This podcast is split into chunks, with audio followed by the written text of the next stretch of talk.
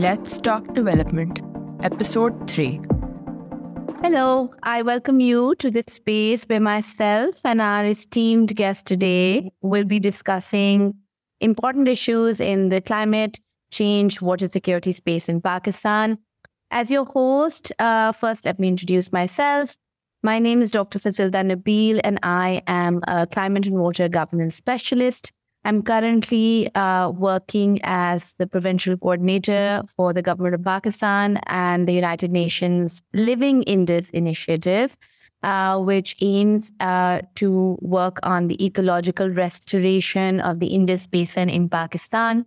I'm also teaching courses on uh, the business case for climate action as visiting faculty at LUMS University. Um, I completed my PhD back in 2020 from the University of Sussex, and my research focus was on the political ecology of the environment, particularly the history of groundwater governance and groundwater policy um, in Punjab from the colonial period to the contemporary period. As our guest today, we have Dr. Erum Sattar. Um, Erum and I have interacted on various climate and water fora previously, so I'm very happy that she's here with us today. Um, Erum is the former program director uh, of the Masters in Sustainable Water Management at Tufts University. Uh, she has received her doctorate in juridical studies from Harvard, and her doctoral research uh, spans law and policy and focuses on issues of water federalism and transboundary water sharing in the Indus River Basin. At Tufts University, Erum uh, led and taught their sustainable water management program. Adding to this list of um, achievements, she's also an adjunct professor at Pace University. She has taught at the Northeastern University School of Law. And uh, she um, also taught uh, the National University of Singapore's first ever course on water law and policy. Erum's uh, current research, uh, which is very relevant for uh, uh to the theme for today's podcast, is focused on uh, the impact of climate change as it disrupts water availability, and more importantly, the legal and institutional structures that societies lead need um, to design to adapt to these growing environmental stresses uh, like floods and droughts and climate warming. Um, Erum, welcome to this space, and I'm very pleased uh, to have you join me on in this very important conversation on climate change and water security in Pakistan. Thank you, Fazilda. Delighted to be here. So let's jump straight into it. Um, let's start off by placing Pakistan's water situation in the context of climate change. We know that climate change, particularly for Pakistan, is a key issue affecting the availability, the timing, and the variability in the supply of water resources. Um, I mean, you know, 2022 um, and even before that, Pakistan has been persistently ranked in the top 10 countries in the world that are most affected by climate change. And the floods last year um, in 2022 have illustrated as just a snapshot of what this climate vulnerability could mean for Pakistan's population and for its economy and for its ecology. So I wanted to start off this discussion by delving into the relationship between climate change and water security and, and really asking you in what ways um, does climate change affect Pakistan's water supply? So, your thoughts on that? Fazilda, what I think we should start with is the long term stress to, uh, you know, again, uh, human and other species, the ecological vulnerabilities, right? So the long term stress from climate change to Pakistan's water supplies is in fact quite serious. If you look at all of the modeling, and again, this is modeling, but um, you know, the Intergovernmental Panel on Climate Change has um, very good data to the extent possible towards its projections.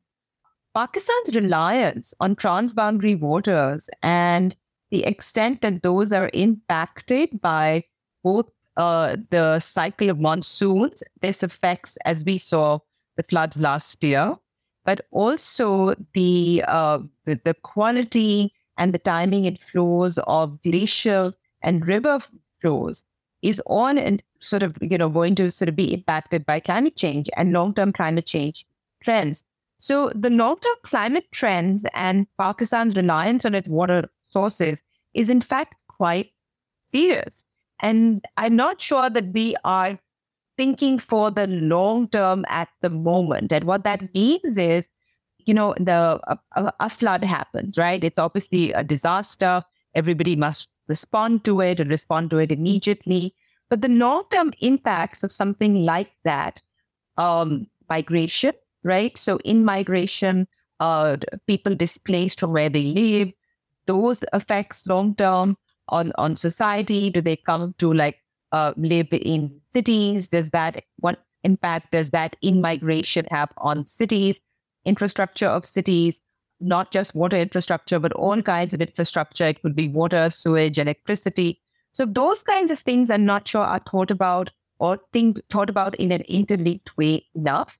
And then, of course, the water, uh, food insecurity is a major issue also, right? Of this kind of climate stress on water resources. Um, we saw standing crops being destroyed and the uh, planting of, you know, this season's crops being disrupted. So that's obviously the in the immediate term, right? So we're looking at uh, two crop plantings that are really impacted by one major flood event. But long term, if you if if we remember back in April of 2022, in fact there was a drought stress, right? So the the the rainfall event and and the flooding were caused after what was heat stress that was in fact coming quite early, uh, you know, uh, to the country, and because April is not when that much heat stress should have been happening. So our crops are getting stressed in both extremes, right? That makes sense that they're impacted by both droughts as well as uh, floods. Uh, so people's food security is concerned. So long term, Pakistan needs to think of obviously the security of water supplies, of what's happening because of uh, people's migratory patterns that they have to adopt because they can't live where they had long lived and had livelihoods, as well as long term food insecurity challenges. So, so, so there's like a number of very complex, interconnected things that uh, Pakistan is facing from the threat of uh, climate change and its impacts. I I, I agree. I, I do want to pick on some of the things that you mentioned. Um, you know, Pakistan has this this last uh, summer, last monsoon season, 2022. It experienced its wettest August since 1961. Right, so the wettest August in about um, 60 odd years. And Sindh and Balochistan provinces, they received about 75% more intense rainfall than they would have had the climate not warmed up by 1.2 degrees Celsius. Um, so again, you know, studies have shown that um, you know the the the the monsoon on steroid, as it was termed, was directly the result of climate warming. And as you mentioned, the floods came um, on the heels of a very severe heat wave. Uh, temperatures were above 45 degrees, um, in some areas 50 degrees. That resulted in not just, you know, agricultural, a loss of agricultural productivity, but also, you know, forest fires. Uh, you mentioned migration, um, you know, due to floods and other um, uh, uh, other aspects of the climate crisis. I'd also say that, you know, in my work, I've come across a lot of immobility and um, the loss of capabilities that immobility brings, especially for women and elderly people who uh, chose not to migrate or who could not migrate during um, uh, the floods or in the aftermath of the floods. Um, you're right. A lot of uh, you know interlinked, very complex uh, relationships at play, um, and and and you know the, the the relationship the impact of climate warming on water availability is not simply, you know, the, causing the abundance of it or the lack of it. Uh, climate change is really the most principal water issue for Pakistan. Um, you know, whether we talk about um, you know floods or droughts or sea level rise you know even even other dimensions like an increase in uh, the incidence of uh, disease etc a lot of it is connected to climate change apologies can i just just on i just wanted to uh, just before we move on i just wanted to pick up on your immobility point because i think that's a very mm-hmm. important point because there is immobility and then there's actual disability right where there is an actual inability to move and you are very, very vulnerable. So I'm not sure that we look at the impacts on the most vulnerable. And there is now uh, sort of, you know, an increasing focus of trying to say that, look, we really need to look at, uh, you know, the long-term health impacts and people's disability status and look at their, uh, you know, as you're saying, immobility, but because of uh, sort of climate impacts and how we, we provide for the most vulnerable. And the other aspect, which I think is also interesting, is your emotional bond to where you live and your home and your land and where your ancestors are buried. And there is a lot of emotional trauma that is involved necessarily in having to leave everything that you are familiar with. So I think that there has to be a focus on both physical immobility as well as the mental health and emotional impact uh, from climate. And I'm not, not sure that we uh, are thinking of all of those in, in, in, in you know, in the real ways uh, that we must. I, I agree. I agree. The psychological costs of moving are hardly accounted for. Even, you know, when we do these rapid needs assessments, uh, as we did in the aftermath of the 2022 floods, uh, when we uh, you know come up with estimates for reconstruction and building back better um, the psychological costs of the people who were impacted um, you know what they lost um, not just in terms of their physical possessions but in terms of their uh, psychological associations with um, their um, uh, homes and their neighborhoods, I think that and and their ways ways of living, I think those costs have not been accounted for. Um, so so you know that there's any any estimates are necessarily um, uh, underestimates. So I mean, you know, a connected sort of question, Erum, that comes to my mind, you know, whenever we talk about the water security debate in Pakistan and the water security situation in Pakistan, is that Pakistan's routinely labeled as a water stressed country, you know, that is moving towards water. So Pakistan's going to be a water 25, and we're really at with, you know, 2025 is just a couple of years uh, away. Um, first, you know, can you, for our listeners, try and uh, explain the difference between the two terms? uh, water stress, water security, scarcity. And then, you know, for me, the more important question is do these terms even capture the problem in its entirety? Do they capture the individual burden of water security in Pakistan? Um, if, if, I, I know we've had a conversation on this earlier, and I, I I'd love for you to elaborate on these terms that are so overused, you know, when we when we talk about water security in Pakistan. Right, and I and I and I love that because you're right that um, you know the terms are large and they are sort of these macro terms, and we can look at uh, countrywide, and then if you start disaggregating where the risk falls, right, it's experienced very very differently.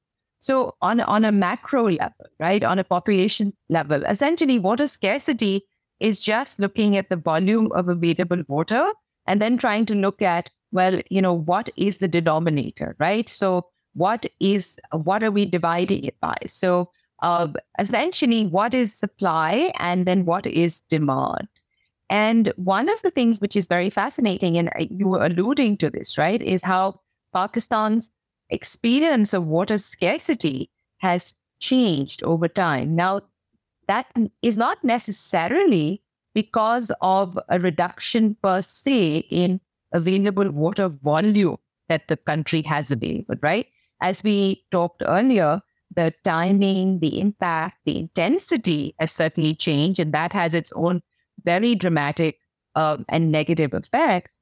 But the uh, it's also that the country's population level has risen, and so therefore, if you try and say, well, you have you know an X amount of water, and then you just have a lot more people reliant on it, uh, then that's kind of where the water scarcity conception is critical. So if you're dividing it by 100 million versus 220, 230 million, right, available water supply, it really changes uh, the amount of scarcity that you're experiencing. What's more interesting is, is as you're saying, is a little more broader conception of water stress, right? Because one of the things that we've added in is that it is, and since since especially um, the conclusion of, say, the 1960 Indus Waters Treaty, a lot of our understandings of uh, what is water needed for has developed. So it is not just for human needs or for human development uh, to power cities and, and, and, you know, those kind of things that are more normally thought of and to grow our food, but also ecological stress, right? That's something that we are now uh, very aware of. And we think that there are ecological needs also um, that water has to feed. Uh, if whether they're underground aquifers or whether they are wetlands, and whether lakes and streams have to survive, because there are a lot of other species whose lives essentially are dependent and their habitats are dependent on on available water. So I so I think if we really factor in um, sort of you know again environmental flows in our situation into the delta, then we have to start thinking of how stressed are particular places, um, uh, you know, uh, based on what they have available and what their actually fuller assessment of, uh, you know, water needs. Yes, yes, I, I, I, I'm happy that you know you brought in um, ecological needs as one of the other sectors that need water. You know, when we're quantifying sectors or we're, when we're tabulating sectors, it's almost always culture, which which is which comes first, and then industry, and then domestic use of water. Um, you know, ecological needs hardly make it, um, you know, to that to that tabular um, sort of depiction. So I think I think I'm really happy that you know ecological needs uh, need to be, uh, uh, you know, we need to start bringing that into the water um, scarcity, water security debate, uh, discourse. Um, but to me, sort of the most striking um, feature or the most striking um, thing about using these water scarcity, water stress indicators, and you know, I've been working with these since about for more than a decade and a half now. And, you know, at the end of the day, uh, these are averages and they're they're averages, but they're routinely used for quantifying Pakistan's water challenge. Um, so you find these situations where uh, there are, uh, you know, pockets of abundance.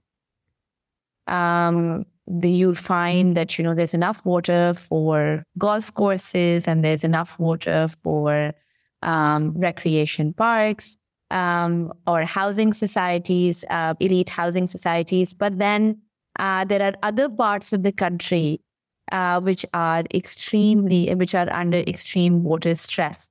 So I think that that that um, what's important to understand is that perhaps Pakistan as a whole is not water stressed or water scarce. There are pockets within Pakistan that are water stressed, and then there are pockets of abundance. Um, in you know what what what almost always helps those buckets of abundance is an underlying aquifer uh, which has been true in the case of Punjab. Most areas in Punjab have access to a sweetwater aquifer, uh, which helps to supplement, you know, the available surface water. Um, so that that's definitely, uh, you know, the water scarcity sort of outlook is not as simple as it looks. It has this, these layers of complexity and interconnections uh, with you know as as as we've discussed. And sorry just to pick up one quick part of what you said right? So you're absolutely right that you have to not only disaggregate but one other key factor and i just want to throw this in is not just availability because as you're saying everybody may experience risk differently right? So it is not just the sweet water aquifer, even though of course that's a big addition, right? Having access to easier um, and and and more usable groundwater, absolutely critical. But it's also the inequality that you uh, sort of you know are alluding to. Inequality and poverty and your inability to pay to transport water long distances and a good quality water are also something that increases people's risk. And that is something where it's your sort of just your economic ability to be able to afford water because there is now pricing and costing and, and, and delivery charges that you have to build in. So, you know, just that sort of nuts and bolts of how is it that we could get good quality water to the people who need it and how do we pay for it so that I just wanted to put in that economic uh, vulnerability. Yes, I I agree, and and you know, Karachi is like a perfect example of what you referred to. Uh, you know, so there, um, Karachi, there's a there's a massive water. Um, uh, there's a there's a massive access issue when it comes to accessing water in Karachi, but then um, some people are able to better afford uh, you know, the available the water that's and access the water that's available, um, whereas others are not. Uh, so you know, they the then the water challenge really becomes a, an issue of access and directly linked to um, uh, inequity, um, social inequity. Um, so you know, so so far we we've discussed a few or you know various underlying and the layered dimensions of the water security or the water insecurity challenge um, in Pakistan. Um, I I think I now want to sort of shift the discussion and um, you know to to to the underlying national and transboundary governing structures that may or may not have exacerbated Pakistan's water security issue or Pakistan's border uh, challenge. Uh, I know that this directly, uh, you know, uh, relies on your expertise. So I do want to take some more time. Um, I want you to take some more time talking about this. Um, I know water federalism is something that deeply interests you. If you could, uh, you know, elaborate on the issues whether in the national water governance structures or um, institutions or uh, the transboundary water governance structures that feed uh, into Pakistan's water challenge. Um, that, that so so so discussions around that. Thanks so much. And as you're saying, this is sort of what my dissertation was about. So you know, we uh, we could go on a while about this. Um, what is important is one of the things that I don't think we recognize uh, uh, clearly enough is how much, in fact, Pakistan's interprovincial water sharing and how we do it institutionally and legally is, in fact, connected to Pakistan's transboundary water relations. And I think that one of the challenges um, and one of the things that I try to do through my sort of, you know, speaking and research is to say that, look, these are deeply interlinked.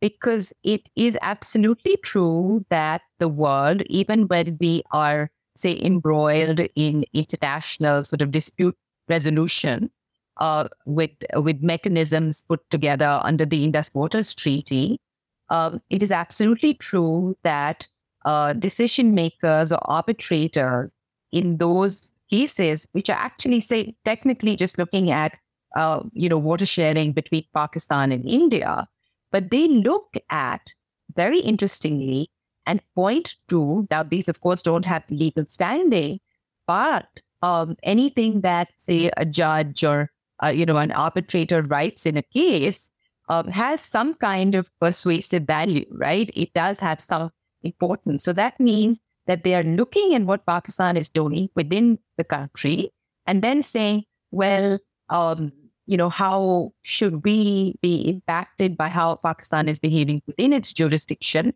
to how we decide this case between Pakistan and India? And I think that's very important. And I do not think that we understand, for instance, uh, if not enough flows are going down to the delta to keep that functional.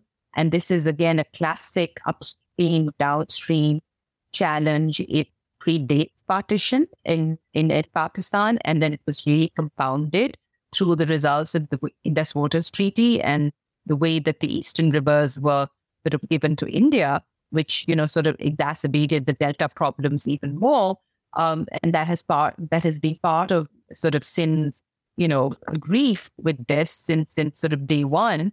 So the the interlinkedness of the fact that international arbitrators are looking at how is Pakistan uh, coping with its own, say, environmental challenges, seawater intrusion, etc., into the delta, and and that viability, and then looking at well, should we uh, take seriously Pakistan's claim for flows uh, in international uh, sort of you know disputes? And that I think is something the Pakistani policy makers and the people who run both uh, interprovincial water sharing as well as transboundary water sharing in the international realm are not taking, uh, are not as cognizant of as I think that they should be. In an increasingly uh, global interconnected world, everything that you do is visible to everyone, right? There are tweets, there are, you know, spaces like this, there are everything that we have said and done, um, there is a record of. And I think we have to understand that the visibility of our actions is in fact very great and permanent.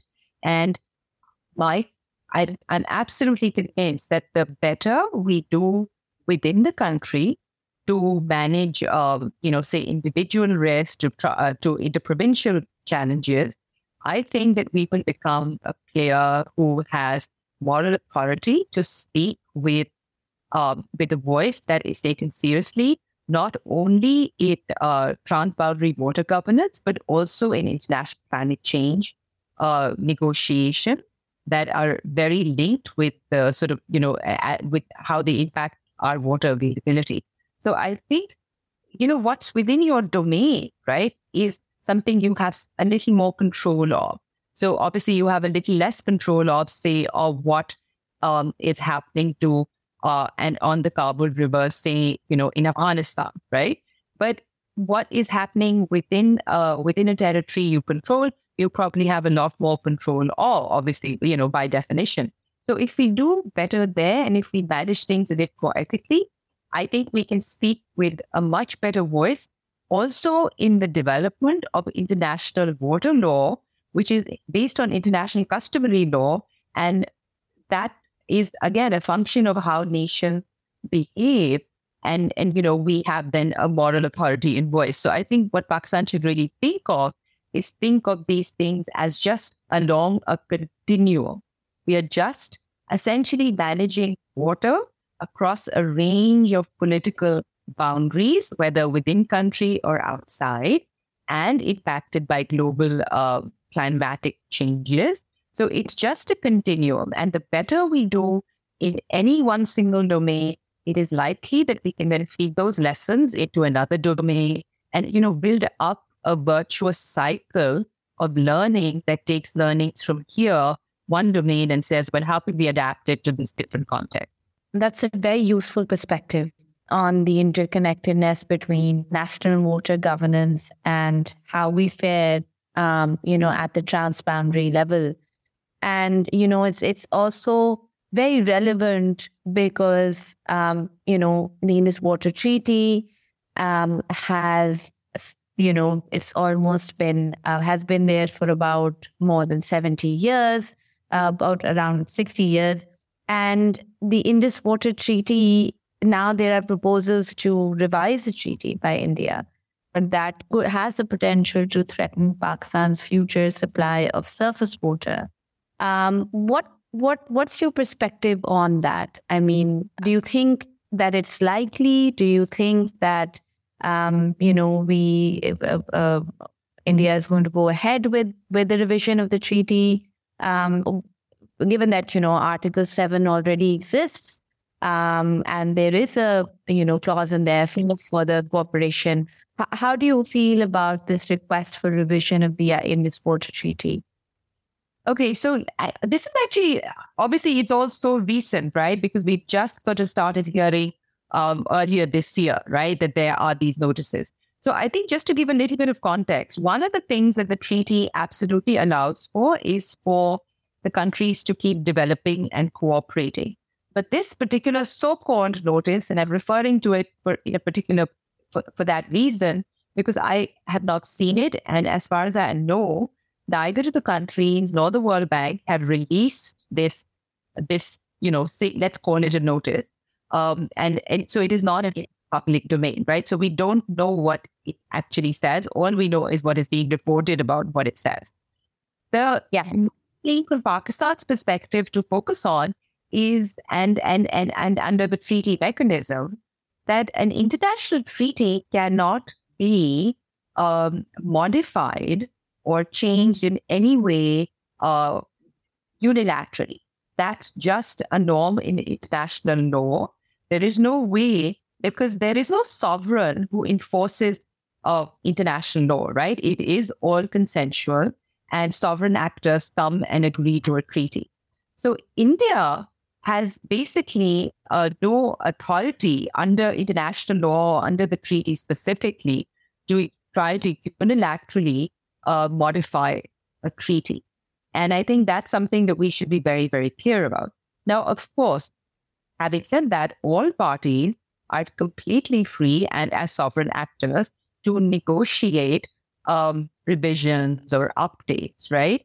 But again, that has to be a consensual process. Like one pa- pa- person can't just, one party just can't stop acting um, because it doesn't like the terms, because then it actually has to sit down with the other party and renegotiate new terms. So, so it's it's a strange, complex um, situation at the moment because we're hearing about unilateral modification, and that is, I, I don't think that that's a realistic prospect um, under my understanding. And um, so I'm not sure that that's something we should take seriously. But of course, from the time that the treaty was agreed, right, and our current understandings just of, say, uh, the importance of groundwater aquifers, and and you know that's something that you know you really focused on and has really developed right in time and so the treaty doesn't touch that at all. And so, um, and, and it doesn't, for instance, touch things like the environmental flows in the beds of the three diverted eastern rivers, right? And then, you know, further downstream. So there is a lot of things that the treaty, uh, in terms of the quality of the aquifer, uh, and, and, and, and, you know, what is happening to pollution, timing of flows, things it doesn't address. So, can the treaty be improved? In principle, of course it can. All treaties are sort of um, artifacts of their time and knowledge then currently available. So, can and should it be modified? Absolutely. I think that there's nothing wrong with trying to make it even better. But trying to use a treaty as uh, instead of like the collaborative spirit, again, if you sit down and read the language, right, it's very collaborative. Uh, uh, then Prime Minister Nehru came to Karachi to sign it. So, you know, it, it is meant to be a collaborative uh, sort of uh, a framework. And that collaborative framework, instead of being improved on, um, should not, on both sides, be securitized and uh, sort of used to threaten you know, one another and used as a geopolitical instrument of stress rather than cooperation. And I think that's what we've done since, uh, you know, we've had periods of ups and downs. But at least in the recent past, if we go back and start looking at Kishanganga and Baglihar, right, um, and and and you know how uh, India has made water supply to Pakistan into a political issue. If you remember the elections in Punjab that were happening a few years ago, and uh, Prime Minister Modi is on record as saying, you know, uh, blood and water cannot flow together, when he is linking uh, it to the security situation in Kashmir. So it's it's very it's very difficult when the actors have all of these geopolitical considerations and water um, is being made a hostage to those. I I, I agree. Um, you know, both countries need to be equally committed to and and put aside uh, you know the political differences to protect and improve the Indus Water Treaty um, for the health of the Trans-Boundary Basin. It's even more critical in this age of climate change, um, the age of adaptation, as we as we call it. Um, so you know, coming towards my final set of questions um, as we move towards the end of the podcast. Uh, we've discussed how climate Pakistan is defined by its climate vulnerability, and you know, we discussed how the 2022 floods have demonstrated what this vulnerability looks like for the people of Pakistan. Um, and and and how you know what what the future holds. It was just just a um, a, a snapshot of what the future could hold. Um, as we recover from you know the terrible disaster that last year was, I do feel um, me and along with you know several other optimists feel that there is an opportunity to do things differently, to create a more climate resilient future. Um, we, you know, there is an opportunity to do things at the institutional level, at the governance level, at a community level, at an individual level. Um, and, you know, to in order to better sort of deal with these climate and water vulnerabilities that Pakistan finds itself in. Uh, what are your thoughts on that? And if you could, you know, point to some of the uh, some of the um, the things happening uh, in this space that are that are in the right direction, um, that that that will be that will be useful.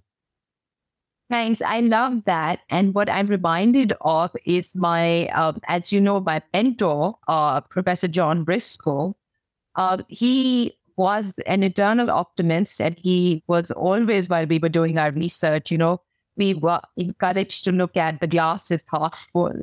So, in that spirit and and channeling uh, a mentor, let me say that I think one of the things that we really can do is to develop um, a, a, a sense in the younger generation. And through this, by this, I mean from students um, at all levels up to colleges and universities, where they have a deeper understanding of water and climate issues. And that could be changes in curriculum and models about. So, one of the things that I think is very inspirational, for instance, you know, we just had the floods, right? Very, very dramatic. And part of the problems were the lack of early warning systems and where people didn't really know how long and how quickly rivers, for instance, were rising and, you know, the flood events that were developing, whether it was atmospheric rivers or, or, or in regular river channels. And a lot of countries and states around the world have really tried to involve the citizenry and population more in by training them and, and involving them in, say, tracking the levels of rivers, right? So I think if we build up our curriculums in a way from schools up, kids love to do experiments. If you explain to them very simple things about river channels and they go out once a week and take readings and then can, you know, feed that back into some kind of data center, where uh, uh, sort of say more professional water managers can look at it, it sort of improves your eyes and ears of the crowd. So I think we should uh, sort of really develop curriculum, but also develop an, a capacity in our citizens of all ages to really start monitoring not just water quantity, uh, not just water quantities, but also quantities. And they're very simple experiments that they can be trained to perform. Um, the state of Kerala is very, very advanced in what it's doing and in training school children, and it's fascinating. And one of the most water vulnerable, even though it doesn't often come to people's minds that this is the case, countries in the world, which is the Netherlands, has a huge network of volunteer citizens who track the level of canals and report them. And that's what data sets are built up from.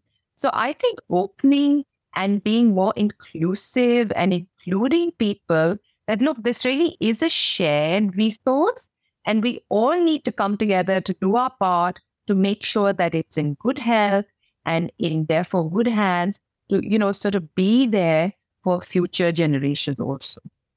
Thank you for pointing that out, Erum. You know, climate literacy initiatives are always so heartening. And um, you know, in, in, in Pakistan, climate literacy is is seriously lacking. So there was a survey that UNICEF did um, a couple of years back, I think 2021, and, uh, you know, they were asking uh, in that survey, uh, 15 to 24 year olds were asked, you know, whether they could explain climate, they've learned about climate change in their schools, uh, whether they have or they have not learned about climate change in schools. And um, only 27% of the respondents said that they could explain climate change. Um, about 55% of the respondents said that you know they have often heard that word uh, that they've heard about climate change in schools but perhaps wouldn't be able to explain it. Um, and about 16% said that they've never learned about climate change in school. And these are these are uh, you know youth respondents. Um, but you know there are heartening things that are happening so um, i do know that um, in South Punjab, education department has just managed to recently incorporate climate literacy in, in their uh, curriculum, in the early years curriculum. Aga Khan University has come up with um, a, a lovely resource, a very interactive resource on climate literacy, which is available for parents and for teachers, um, um, you know, to, to use with in early learning centers. Um, and the initiative that I am working on, um, Living Indus, um, you know, is has climate literacy as one of the main components. You also pointed to, uh, you know, crowdsourcing knowledge uh, when you gave the example of uh, students in Netherlands. Um, you know that eh, it's it's heartening to know that the government of Pakistan is thinking on those lines um, the under the Living Indus initiative, one of the key, uh, because it's an umbrella initiative with 25 sub interventions, uh, one of the key interventions is building an Indus knowledge portal, which relies on citizen science and crowdsourcing um, uh, knowledge from citizens of the Indus. Uh, so, uh, for instance, um, having mobile apps that uh, capture water quality, for instance, and uh, you know, people would be able to report on pollution uh, all along different parts of the Indus. Um, so it, it does incorporate that vision for citizen science, for um, for uh, uh you know giving people a say uh, in in their environment by uh, you know making them by making them responsible for it. Uh, I think that that line of thinking is is is beautiful and it's it's brilliant because it involves common citizens. It also has very novel um, um, um uh, things like you know giving uh, rights of the river, uh, uh, rights of nature to um, the Indus River. Uh, and to the not just the river, not just the waters of the Indus, but also the various other ecosystems, the terrestrial ecosystems, the um, coastal ecosystems, the freshwater ecosystems. Uh, so the various ecosystems that the basin uh, is home to. Um, so uh, definitely some good thinking uh, in that initiative, um, and as with with you know the the other initiatives that um, the government is undertaking, um, the the monster remains the implementation of it. And uh, you know how how it's the challenge really is how it's rolled out eventually. And and we're hoping that you know that that it will provide the route to climate mitigation uh, to the climate adaptation to effective inclusive um, uh, climate adaptation uh, to a more uh, water secure uh, to more water security for um, a greater number of Pakistani um, in the near future. Um, I'm very grateful to you for your time, Erum. Um, I'm, I, I, really want to thank you for all of the perspectives that you shared And I'm hoping that, you know, we're going to get a chance to sort of uh, build on this podcast um, and, uh, you know, uh, do one on uh, uh, exclusively on perhaps the governance bit, uh, because I do know that that you and I shared. Um, so myself from the institutional perspective and you from the legal perspective, the legal institutional perspective. I'd love to do something something um, on that in the future as well. Thank you so much. Thank you for the rich platform, and you're absolutely right. We we're sort of like governance nerds, and yes, it's on in the doing. So we must have this conversation and keep it going. Thank you.